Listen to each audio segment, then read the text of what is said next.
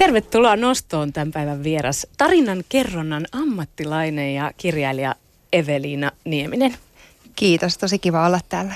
Hei, mä teen Evelina sellaisen havainnon, että sä ilmeisesti harrastat ratsastamista. Pitääkö paikkaansa? Joo, pitää. Ö, minkä tyyppistä ratsastamista? Käykö sä niin kerta viikossa vähän köpöttää jossain maastossa vai on, onko joku maasta? Mitä se on sellainen esteratsastaminen, kun ne menee henkeään uhaten, niin tuolla sellaisia järjettömien maastoesteiden yli. Joo, no mä harrastan esteratsastusta, että ei mennä maastoesteitä, mennään niin kuin kentällä esteitä. Ja tota, mulla on semmoinen tausta, että mä oon viisivuotiaasta asti ratsastanut ja jossain vaiheessa kilpailin tosi, tosi paljon ja olin ponimaajoukkueessa ja voitin SMHPta okay. nuorempana. Ja tota, sitten oli vielä junnunakin maajoukkueen renkaassa, mutta sitten mun hevonen alkoi sairastelee. Ja tota, sitten joskus 19-vuotiaana, niin sitten se alkoi vähän hiipua siinä. Ja, ja vanha hevonen alkoi sitten tekemään varsoja okay. kilpailemisen sijaan. Joo, mutta edelleen niin kuin ratsastan, ja tota, mutta enemmän silleen omaksi iloksi. Vähän kilpailenkin. Voi että mä oon siis niin tavallaan kateellinen ihmisille, jotka saa ratsastaa. Nimittäin mulle puhkesi siis nuorempana. Mä joskus ratsastin ja sitten mä pidin tauon ja sen tauon aikana mulle tuli tosi paha allergia. Mä luulen siihen heinää. Mä oon miettinyt, että jos kasvatettaisiin sinne laboratorio-olosuhteissa oleva hevonen, mikä ei ole koskenutkaan heinään, niin mun tilanne ei välttämättä olisi niin paha. Mutta siis mä oon tosi pahasti allerginen hevosille ja mä kadehdin ihmisiä, jotka voi ratsastaa ja etenkin jos niillä on vielä oma hevonen. Onko sulla siis oma hevonenkin? No joo, mulla on oma hevonen, mulla on se mun vanha hevonen edelleen, se on 26, ei kun 25 ja se on ollut mulla kuusivuotiaasta saakka, kun hän oli Oho. kuusi ja nyt hän on 25 ja sitten mulla on hänen varsa – ja, ja hän on sitten taas kuustaa varsa, joka ei ole siis enää varsa, mutta tota, joo, nuori okay. hevonen. Miten vanhaksi tuollainen hevonen voi muuten elää? Kyllä se varmaan voi elää aika vanhaksikin. Ehkä ihmiset usein laittaa niitä pois siinä vaiheessa, kun niistä ei ole enää semmoista hyötykäyttöä. Mutta jos niitä pitää hyvin, niin kyllä ne voi niin kuin kolmekymppiseksi elää. Et meidän ensimmäinen poni, mun ja mun sisko ensimmäinen poni on 34-vuotias se on eläkekodissa jo, mutta, mutta, mutta Dante on niin kuin hyvin vanha, vanha no, herra. Niin, niin, eli heistä on seuraa pitkäksi aikaa. Aivan mahtavaa. Mikä sun mielestä on ratsastamisessa parasta? Parasta on se kommunikointi hevosen kanssa ja se, että yhdessä tehdään asioita. Ja, ja oikeastaan, että mitään ei voi määrittää ennalta, vaan kaikkeen pitää niin kuin siinä tilanteessa reagoida. Että mä en voi päättää, että me hypätään toi este noin, mä lähestyn estettä ja, ja sitten se on meidän yhteistyötä, että siinä tapahtuu asioita ja mun pitää yhteistyössä niin kuin pystyä valitsee hyvä ratkaisu meille molemmille, että mä en voi pakottaa sitä mihinkään muottiin, että näin mennään. Mm. Eli niin, se hevonenkin siis tykkää kerta kaikkiaan. Mä mietin, Joo. että just kun katsoo niitä maastoestekisoja, niin välillä tuntuu, että voiko noin hevoset tosta niinku tykätä, kun ne, ne on niin, jotenkin siinä ylisuoriudutaan muuten jopa. Joo, mä, mä oon kyllä tosta, joo, mun mielestä se on, se on vähän epäeettistä, koska, tai tosi epäeettistä, koska ne esteet ei putoa. Eli silloin se on tosi vaarallista hevoselle. Ja myös sille ihmiselle. Ja myös sille ihmiselle, just näin. Että esteratsastuksessa puomit aina putoo, niin, niin se on niin kuin sitten vähän eri juttu. Että mä en ehkä korkealla tasolla itse haluaisi riskeerata mm. niin kuin kummanka henkeä. Tuossa tota, ensi kuussa on muuten horse show, interna- Helsinki International Horse Show. Aiotko sinne mennä osallistua? Osallistu. On ollut kuule siellä pari kertaa, mutta siitä, siitä, on tätä, siitä on jo aikaa. Että nyt ei ole, ei ole semmoisia luokkia, missä mua haluttaisiin katsoa tällä hetkellä. Eli ehkä yleisössä. joo, joo. Tuota, niin, siis sä oot Evelina kirjoittanut kirjan ylisuorittamisesta. Tämän kirjan nimi on Late Bloomers. Ja se on tällainen huumorilla höystetty teos ihmisistä, jotka suorittaa ja suorittaa ja ja ylisuorittaa siis kerta kaikkiaan, mutta ö, eivät välttämättä edes saa sit hirveästi aikaiseksi, mutta hirveästi ovat ainakin tekevinä ja tekevätkin. Tota, mm, myös tällaiseen ylisuorittamiseen, mulla tulee mieleen nimittäin, että kun hevos- ja siis ratsastamisen, siitä on nyt ollut aika paljon otsikoitakin siitä, että miten ää, se on aika kilpailuhenkistä ja siellä jopa sellaista kiusaamista ja, ja suoritetaan sitä juttua niiden muiden tu- takia ehkä. Niin onko sä silloin, kun sä oot aktiivisemmin ratsastanut, niin ajatellut, että se jotenkin se ylisuorittaminen olisi näkynyt jotenkin esimerkiksi siellä ratsastuspiireissä erityisemmin? No Kyllä mä niinku itsekin koin sen sillä tavalla, että kun mä aloittelin, niin, niin se oli vaan sit silkasta ilosta ja intohimosta. Sitten kun alkoi menestyä, niin sitä niinku yhä enemmän ja enemmän alkoi kääntää katsetta sinne katsomoon, ketä siellä istuu, mitä ne ajattelee. ja ikään kuin pois siitä omasta suorituksesta, että, että kyllä mä luulen, että sitä varmaan joka niin kuin, kaikissa niin kuin kilpailumaailmoissa semmoinen sama ilmiö. En mä usko, että siitä on erityisen paljon ratsastuksen verrattuna johonkin muuhun urheilulajiin, mutta se vaikuttaa ihan suoraan siihen suoritukseen, jossa ikään kuin siirryt niin kuin itse ulkopuolelle ja alat tekee sitä jostain muusta paikasta, niin se fokus on ihan väärä ja silloin ei voi tulla myöskään hyvää tulosta. Että kyllä sen huomasi aina ratsastajista, jotka veti vaan omalla tyylillä ja oli se mikä tahansa, niin ne pärjäs, kun ne, ne jotka esiintyi jollain tapaa, että, että mä näin tyylikkäästi vedän tätä hommaa, niin ne ei ehkä saanut sitten tuloksiakaan. Hmm. Tänään siis puhutaan Evelina Niemisen kanssa ylisuorittamisesta ja siitä, että millaisia kokemuksia hänellä itsellään on. Ja tietysti myös siitä uudesta Late Bloomers-kirjastakin. Short Stories of People Overachieving Without Achieving. Ja, ja miksi sanoin tuon englanniksi, niin yritetään saada siitäkin tänään selvää Evelinan kanssa, että äh, miksi kirja on englanniksi kirjoitettu, mutta puhutaan ensin siis ylisuorittamisesta. Nimittäin äh, vaikka tässä nämä kirjassa olevat lyhyet kertomukset, siis tämmöiset novellin omaiset, niin on fiktiivisiä, niin onko sul itselläsi kuitenkin kokemusta ylisuorittamisesta? Tiesitkö, mistä kirjoitat, kun lähit näitä tarinoita kirjoittaa? Tiesin tosi hyvin. Okay. Ikävä kyllä. Mistä, mistä kirjoitan? Tota, ehkä pahin suorittamisvaihe mulla ajettu silloin vuosiin 19-23, jolloin mä olin vähän niin kuin jakanut mun päivän erilaisiin aktiviteetteihin. Et mä opiskelin, että oli eka se koulu niin kuin jostain, tehtiin hommia jostain kahdeksasta viiteen ja, ja sitten sen jälkeen mulla oli liikunnallinen aktiviteetti, sitten mulla oli joku tämmöinen taiteellinen aktiviteetti ja sitten henkilöt. Mä olin ikään kuin aikatauluttanut täysin sen mun elämäni, jotta mä hyödyntäisin joka, joka sekunnin siitä. Että, että mulla oli tosi jännä, jännä näkemys siihen, että miten mä otan elämästä kaiken irti ja teen itsestäni sen niin kuin parhaan mahdollisen version.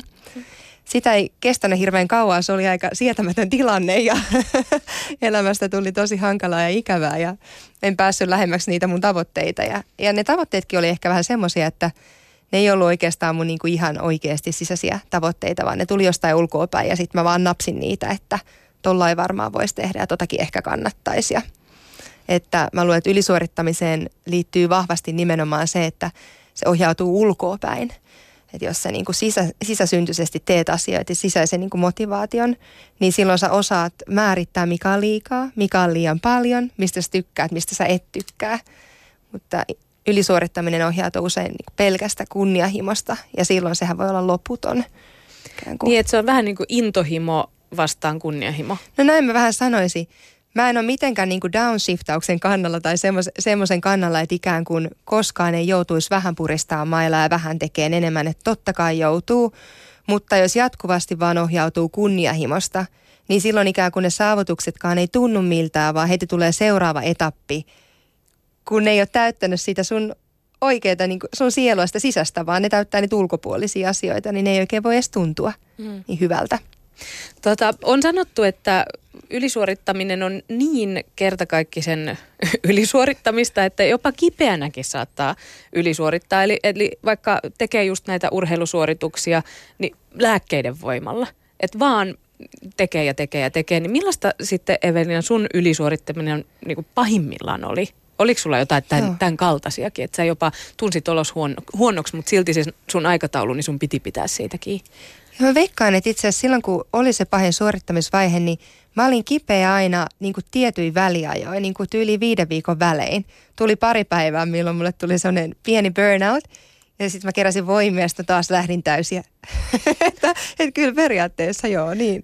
Kyllä mulla silleen niin kuin tuli, että, että kun se keho, keho sitten jossain vaiheessa vähän niin kuin vaan sanoi itsensä irti, vaikka oli tosi kova, niin kuin mieli olisi vaan niin kuin päättänyt, että kyllä mennään, tästä mennään, niin, niin sitten se oli sen verran fiksu tietenkin, että nyt pitää pitää paussia. Mm. Joo.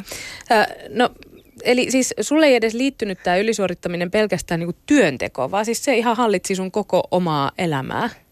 Joo, joo, joo, kyllä mä sanoisin, että mä oon niin sen vapaa-ajankin ajatellut sillä tavalla, että se kannattaa myös pistää poikiin mm. jotenkin. joo. No mitä se poiki sitten?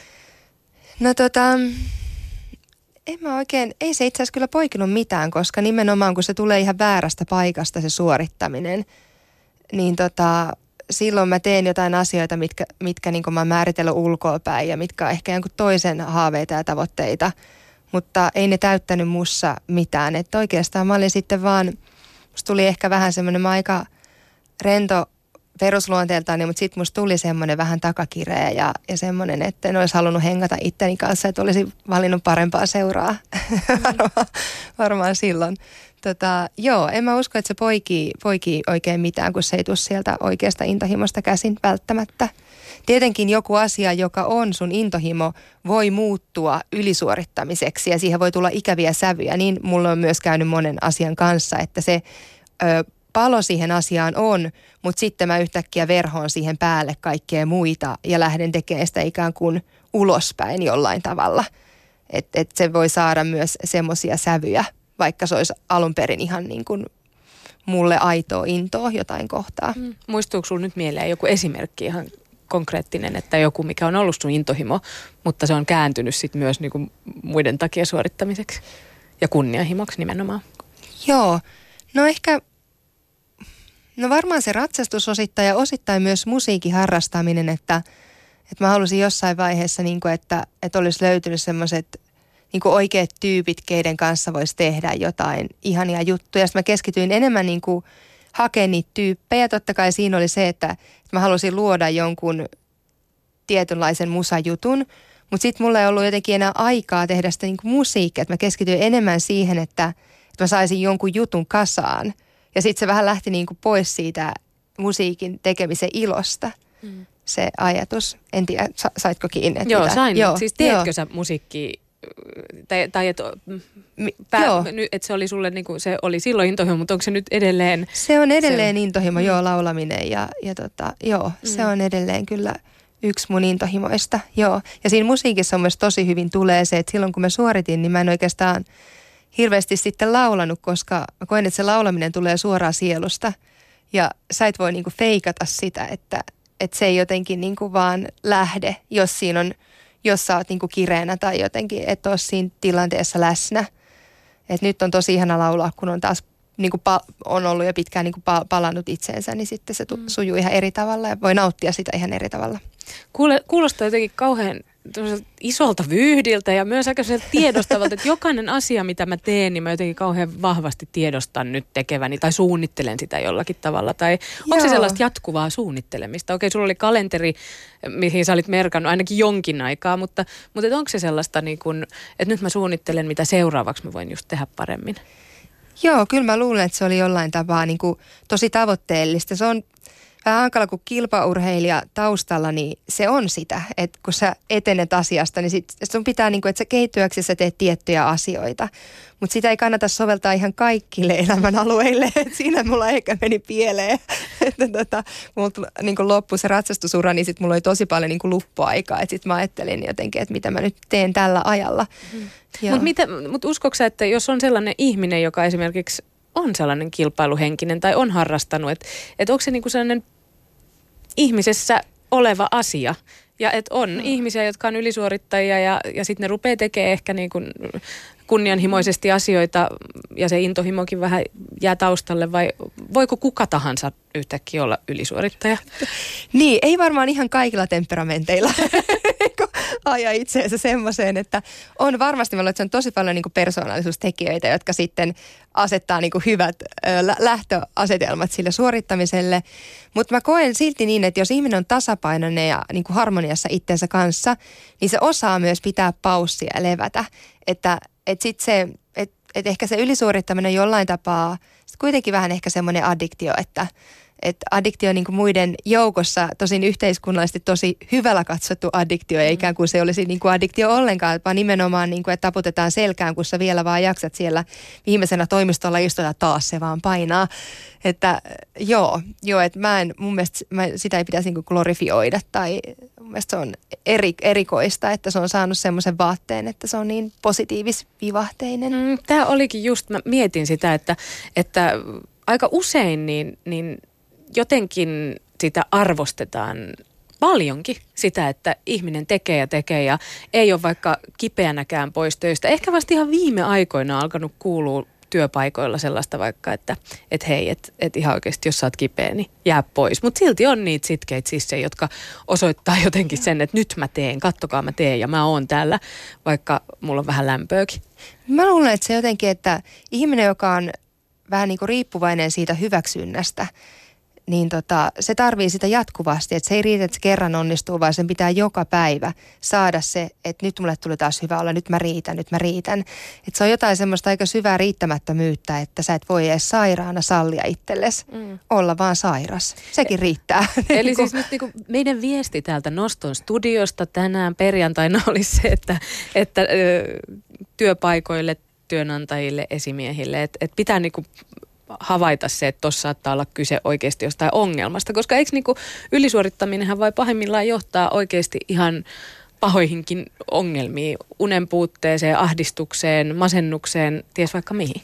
Joo, joo, just näin. Kyllä mä koen, että, että varmaan tosi paljon on ahdistusta, eihän semmoista, kun puhutaan paljon ahdistuksesta ja siitä, kun se on vähän semmoinen hähmäinen möykky, että ihmiset ei ihan saa kiinni siitä. Ja ne ei saa kiinni siitä, että miksi ne koko ajan pyrkii jonnekin ja, ja se on jotenkin semmoista yhtä möykkyä. Ja sitten usein myöskin masentuu, kun ei saa niitä tarpeita ulos, niin, niin varmasti nämä liittyy jollain tavalla tuohon teemaan. Et siitä voi olla eri seurauksia eri ihmisille. Jollain temperamentilla tulee ahdistuneisuutta ja jollain toisella voi tulla sitten alakuloja ja masennusta. Ja, joo. No Evelina Nieminen, millainen oli se tilanne, kun sä tajusit, että, että hei, että nyt mun on tehtävä jotain? Mä luulen, että se oli aika semmoinen niin kuin öö, jaksottainen, että se pikkuhiljaa ikään kuin, että se ei muuttunut kerrasta kolikkoa kääntämällä, vaan että se oli niin syvässä ja ka- kaikessa kehonmuistissa ja kaikessa semmoinen tietynlainen tekeminen, että sitä piti pikkuhiljaa purkaa. Mutta kyllä se varmaan oli se, että mun elämä vaan ei enää tuntunut kovin mielekkäältä ja mulla ei ikään kuin ollut suuntaa sille. Että vaikka mä jo, periaatteessa oli suunta, mutta ei ollut sitä isompaa kuvaa. Että mä nyt ihan tiennyt, että minne mä oon niin kuin menossa.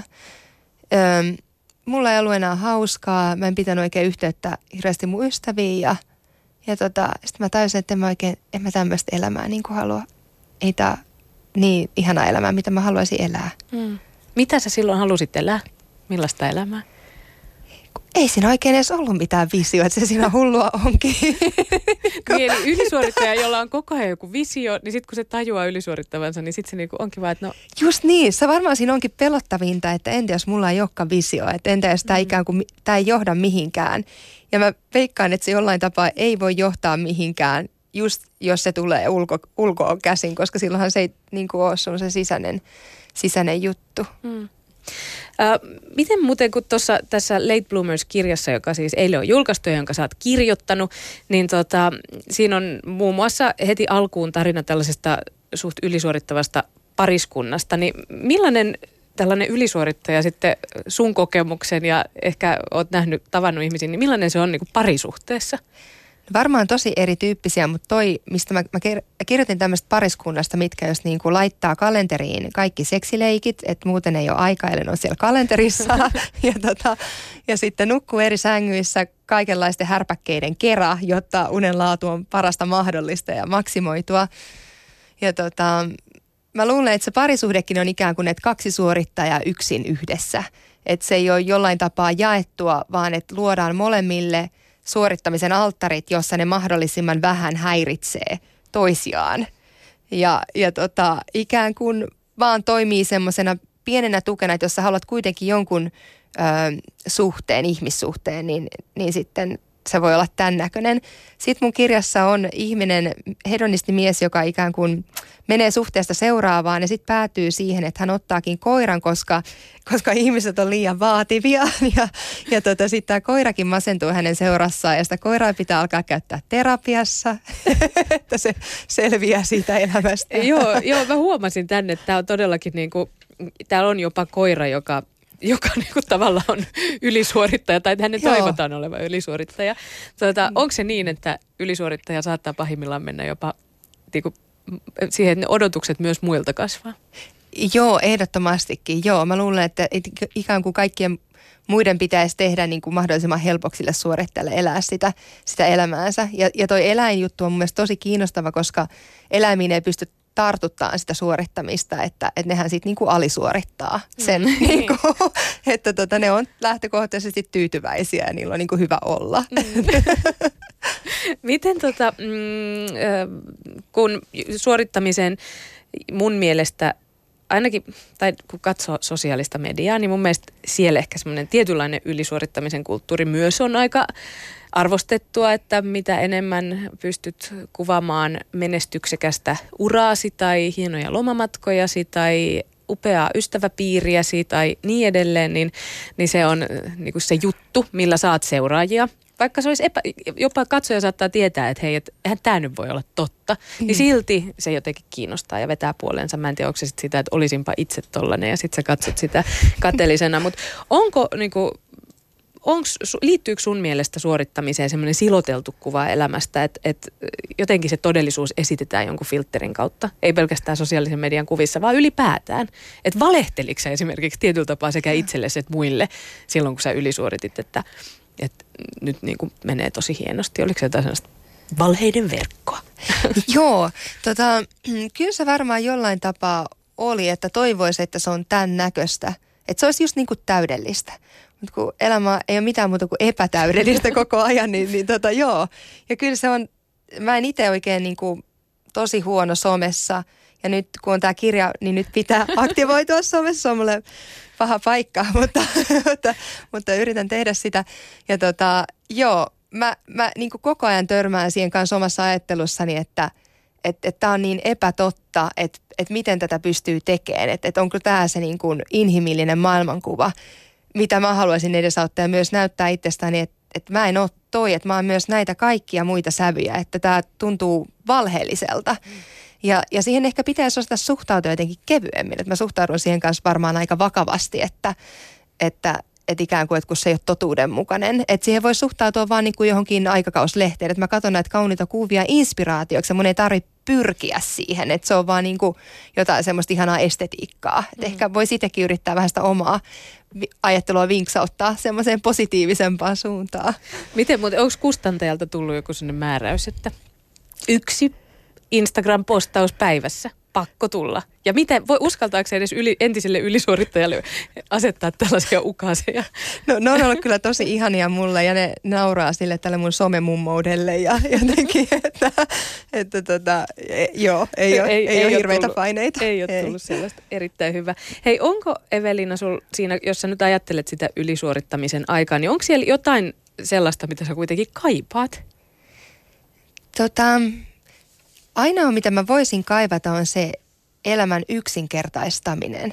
Että et ikään kuin, että joka päivä menee tietyillä rutiineilla ja mun ei tarvitsisi ajatella sen ulkopuolelta mitään. Mutta sitten toisaalta se on täys niin kuin utopia, että se menee niin. Niin tota, en mä kaipaa sitä, koska se ei ole totta. Mm. En mä oikein kaipaa siinä kyllä mitään. Eli ihan hyvä sitten, että, että se on nyt taakse jäänyttä elämää. Mä tuossa aluksi mainitsin, että voi olla, että saataisiin jotain vinkkejäkin tänään siihen, että ylisuorittajat, jotka nyt on kuulolla, niin, niin tietää, että missä kohtaa kannattaa rauhoittua. Niin mitkä nyt, varmaan tästä jo niin rivien välistä voi meidän keskustelun tähän mennessä niin miettiäkin, että mitä ne asiat voisi olla. Mutta mitä, jos sä jotain asioita listaisit, niin mitkä ne olisi, mistä ihan selkeästi niin kuin huomaa, että hei, että nyt pitää painaa jarrua? Kyllä mä varmaan luulen, että se lähtee siitä, että ei oikein nauti, että vanne kiristää päätä ja ei oikein tiedä, miksi se kiristää, mutta selkeästi kiristää ja nauru ei tuu niin helposti. Ja, ja tota, kun sä oot jossain tilanteessa läsnä, niin sä ajattelet jo seuraavaa. Että silloinhan se tilanne on niin kuin hukattu. Joka, joka tilanne, missä oot läsnä, niin se on hukattu jotenkin. Että se, ja ikään kuin myöskin se varmaan, mikä liittyy tosi paljon siihen niin kuin työskentelyyn ähm, ja työn tekemiseen, on se, että jos sulla ei ole ikään kuin rajoja, että jos sä oot semmoinen ihminen, jonka työpöydälle voidaan aina tuoda ja saatat aina vastaan ja sulla ei ikään kuin ole mitään rajaa sille, kuinka paljon sä voit tehdä, niin kannattaa pohtia sitä, että missä mun rajat menee ja onko niitä ylipäätäänsä olemassa. Ja sitten myöskin se, että kun se, jos se tuntuu kuormittavalta se elämä, niin tutustua siihen omaan rytmiinsä, että moni ajautuu elään niin kiivas rytmistä elämää, että se on ihan vastoin sitä omaa niin kuin aitoa rytmiä. Ja siihen pääsee oikeastaan vaan käsiksi sillä että sulla ei ole mitään pöydällä ja sä vaan tutkiskelet sitä, että missä temmossa sä tykkää toimia ja, ja tota, miten sussa niin kuin jotenkin tapahtuu asioita niin kuin millaisella rytmillä. Mm. Ennen kuin Evelina Nieminen mm, siirrymme sun tähän uuteen kirjaan ja siihen liittyviin aiheisiin, mitkä mulla on ajatuksiin, mitkä mulla on herännyt siitä, niin, niin mä haluan vielä tietää, että onko sun arki nyt jotenkin muuttunut, kun sä oot vähän höllentänyt, että onko sun kotona esimerkiksi sotkusempaa tai onko sun lihasmassa pienentynyt, kun sä et enää treenaa koko ajan tai onko jotain sellaisia asioita tapahtunut? On, mulla on isompia vaatteita.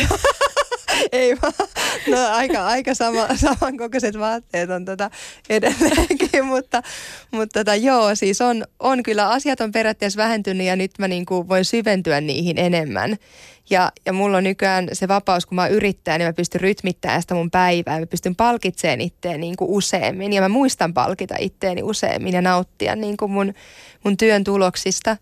Että tota, kyllä se on, on monella tapaa tosi erilaista. Mä ymmärrän, että kaikilla ei ole mahdollisuutta nimenomaan rytmittää sitä omaa päiväänsä, mutta siitä kannattaa puhua avoimesti vaikka työpaikoilla, että, että olisiko mahdollista mun tehdä tätä tällä ja tällä tavalla, että, että se on ihan ymmärrettävää, että kaikki ei pysty menemään tiettyihin muotteihin, kun yleensä tarjotaan vaan niin kuin yhtä muottia, että sun pitää pysyä tässä tahdissa mukana, niin ehkä suurimmalle osalle ihmistä se usein saattaa olla haastavaa, että, että se ei ole kiva kipuilla sen asian kanssa.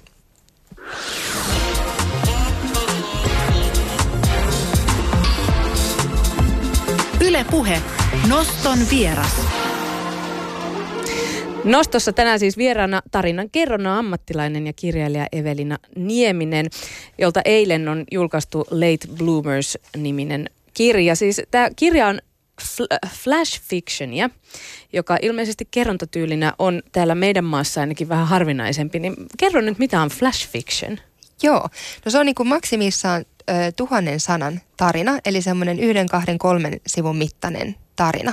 Se on vähän niin kuin novelli, mutta novellihan voi olla niin kuin paljon pidempi, että tämä on semmoinen niin kuin tiivis paketti, missä kuitenkin tapahtuu isoja asioita ihan samalla tavalla kuin vaikka romaanissa tai vaikka jossain tosi hyvässä biisissä, että siellä voi tapahtua hahmon kehitystä ja olla tosi kiinnostava juoni, mutta se on vaan pakattu tosi taitavasti niin kuin suppeeseen tilaan. Ja tota, mä opiskelin aikoinaan Columbia Universityssä New Yorkissa 2012 ja sitten mä olin 2017 siellä myöskin ja tein Gotham Ridersissa myös luovaa kirjoittamista. Ja tota, sitä kautta tutustuin siihen flash fictioniin. Ja sitten amerikkalaiset on aivan briljantteja tarinankertojia, niin kuin jokainen ihminen Trumpista alkaen, jokainen kansalainen osaa jotenkin kertoa minkä tahansa arjen niin kuin yksinkertaisenkin tapahtuman kiinnostavalla draaman kaarella. Ö, että, että he, on, he on hirveän taitavia siinä, mutta se flash fiction, niin mä jotenkin ajattelen, että kun proosa on tyypillistä eikä semmoista järkälemäistä, ja sitten ihmisillä ei välttämättä aikaa perehtyä ja, ja niin kuin uppoutua lukemiseen aina sillä tavalla. Niin nyt pystyy semmoisista niin lyhyemmistäkin hetkistä nauttiin niin proosan parissa. Että se voi olla bussimatka tai se voi olla kahvitauko, kun sä luet pari tarinaa ja sitten fiilistelet niitä. Mm. Ja se ehdottomasti muuten just toimii tässä, että, että mäkin tässä sanoin, että mä en ihan jokaista tarinaa ehtinyt lukea, mutta jokainen tarina on oma juttusa, niin, niin tuntuu, että on kuitenkin päässyt sisään siihen, no flash fictionin maailmaan, mutta myös sitten niin ylipäätään tähän ylisuorittajan siihen, että millainen se on varsinkin tälle humoristisesti kerrottuna. Kyllähän se naurattaa. Joo. Ylisuorittajat ilmeisesti on vähän naurettavia. No, no jollain tavalla. Kyllähän se on, siis on se tosi tota, trakikoomista niin kuin seurattava. Että se on ihanaa, kun pääsee astumaan niin kuin itsensä ulkopuolelle ja katsoa, että tuommoinen temppurata sun elämä, että voi voi. Mm. niin kuin. Tota, mä mietin siis tässä kun mä tietysti tämän kirjan sain ja olin, että ahaa, tämä onkin englanniksi, että jaa, jaa. Niin tota, ö, nyt vähän jo selvisi, että miksi sä kirjoitat englanniksi, mutta o, koetko sä, että se on niinku sun nimenomaan sellainen kirjoittamisen kieli? Joo, mä oon englantilaisen filologian maisteri, että mä oon silleenkin jo opiskellut sitä, sitä paljon. Joo, mä koen, että se on mun niinku kirjoittamisen kieli usein. Ja varsinkin tämmöisessä tekstissä, mikä ei niinku sijoitu ö, oikeastaan mihinkään maahan, vaan mihin tahansa hyvinvoivaan länsimaahan. Joten se on niin semmoinen lingua franca toimii siinä ympäristössä ja ne kaikki se terminologia tulee paremmin ja ne ilmiöt jotenkin englannin kielellä. Joo. Kerro vielä tämän kirjan nyt tietysti aina radiossa ehkä vähän, vähän huono puhun näistä kuvista, mutta sanonpa nyt kuitenkin, että tässä on värikkäitä kuvia ihmisistä, koirista, kahviloista, kasveista ja kivoja. Niin mi- millä tavalla nämä kirjan kuvat tähän kirjaan päätyy? Joo, tota, se on semmoinen Cassandre Montoriol, tämmöinen parisilainen kuvittaja. Ja mä olin tosi pitkään ihaillut sen tyyliä. Ja hän on kuvittanut New Yorkeriin, Vanity Fairiin ja vaikka mihin kansainvälisiin lehtiin. Ja tekee semmoisia aika maalailevia, vähän romanttishenkisiä, jollain tapaa niin kuin vanhan ajan glamouria muistuttavia, ihania, monitasoisia kuvituksia, missä on kiinnostavia hahmoja. Ja tota, sitten sit mä olin niin kuin hänen agenttinsa, joka on suomalainen Pablo Stefanin äh, Pablon kautta yhteydessä Cassandre ja hän kiinnostui projektista. Ja sitten me löydettiin yhteinen mielikuvitusmaailma, mikä me jaettiin. Ja, ja tota, sitten se meni tosi ihanasti hänen kanssaan yhteistyö. Ei, kiitos tosi paljon Evelina Nieminen, että pääsit keskustelemaan niin aiheesta, mikä ehkä vähän välillä jää huomaamatta meiltä, jotka ei välttämättä olla ylisuorittajia. Ja mikä on hyvä, että saatiin nyt tämäkin ääni tähän studioon, jotta just nimenomaan vaikka työpaikoilla tai kotonakin, niin voi vähän sitten herätellä itseään siitä, että mahtaakohan toi nyt istuu pikkasen liikaa tuossa tietokoneen äärellä. Joo. Kiitos, kun sä pääsit tänne nostoon vieraksi. Kiitos oikein paljon.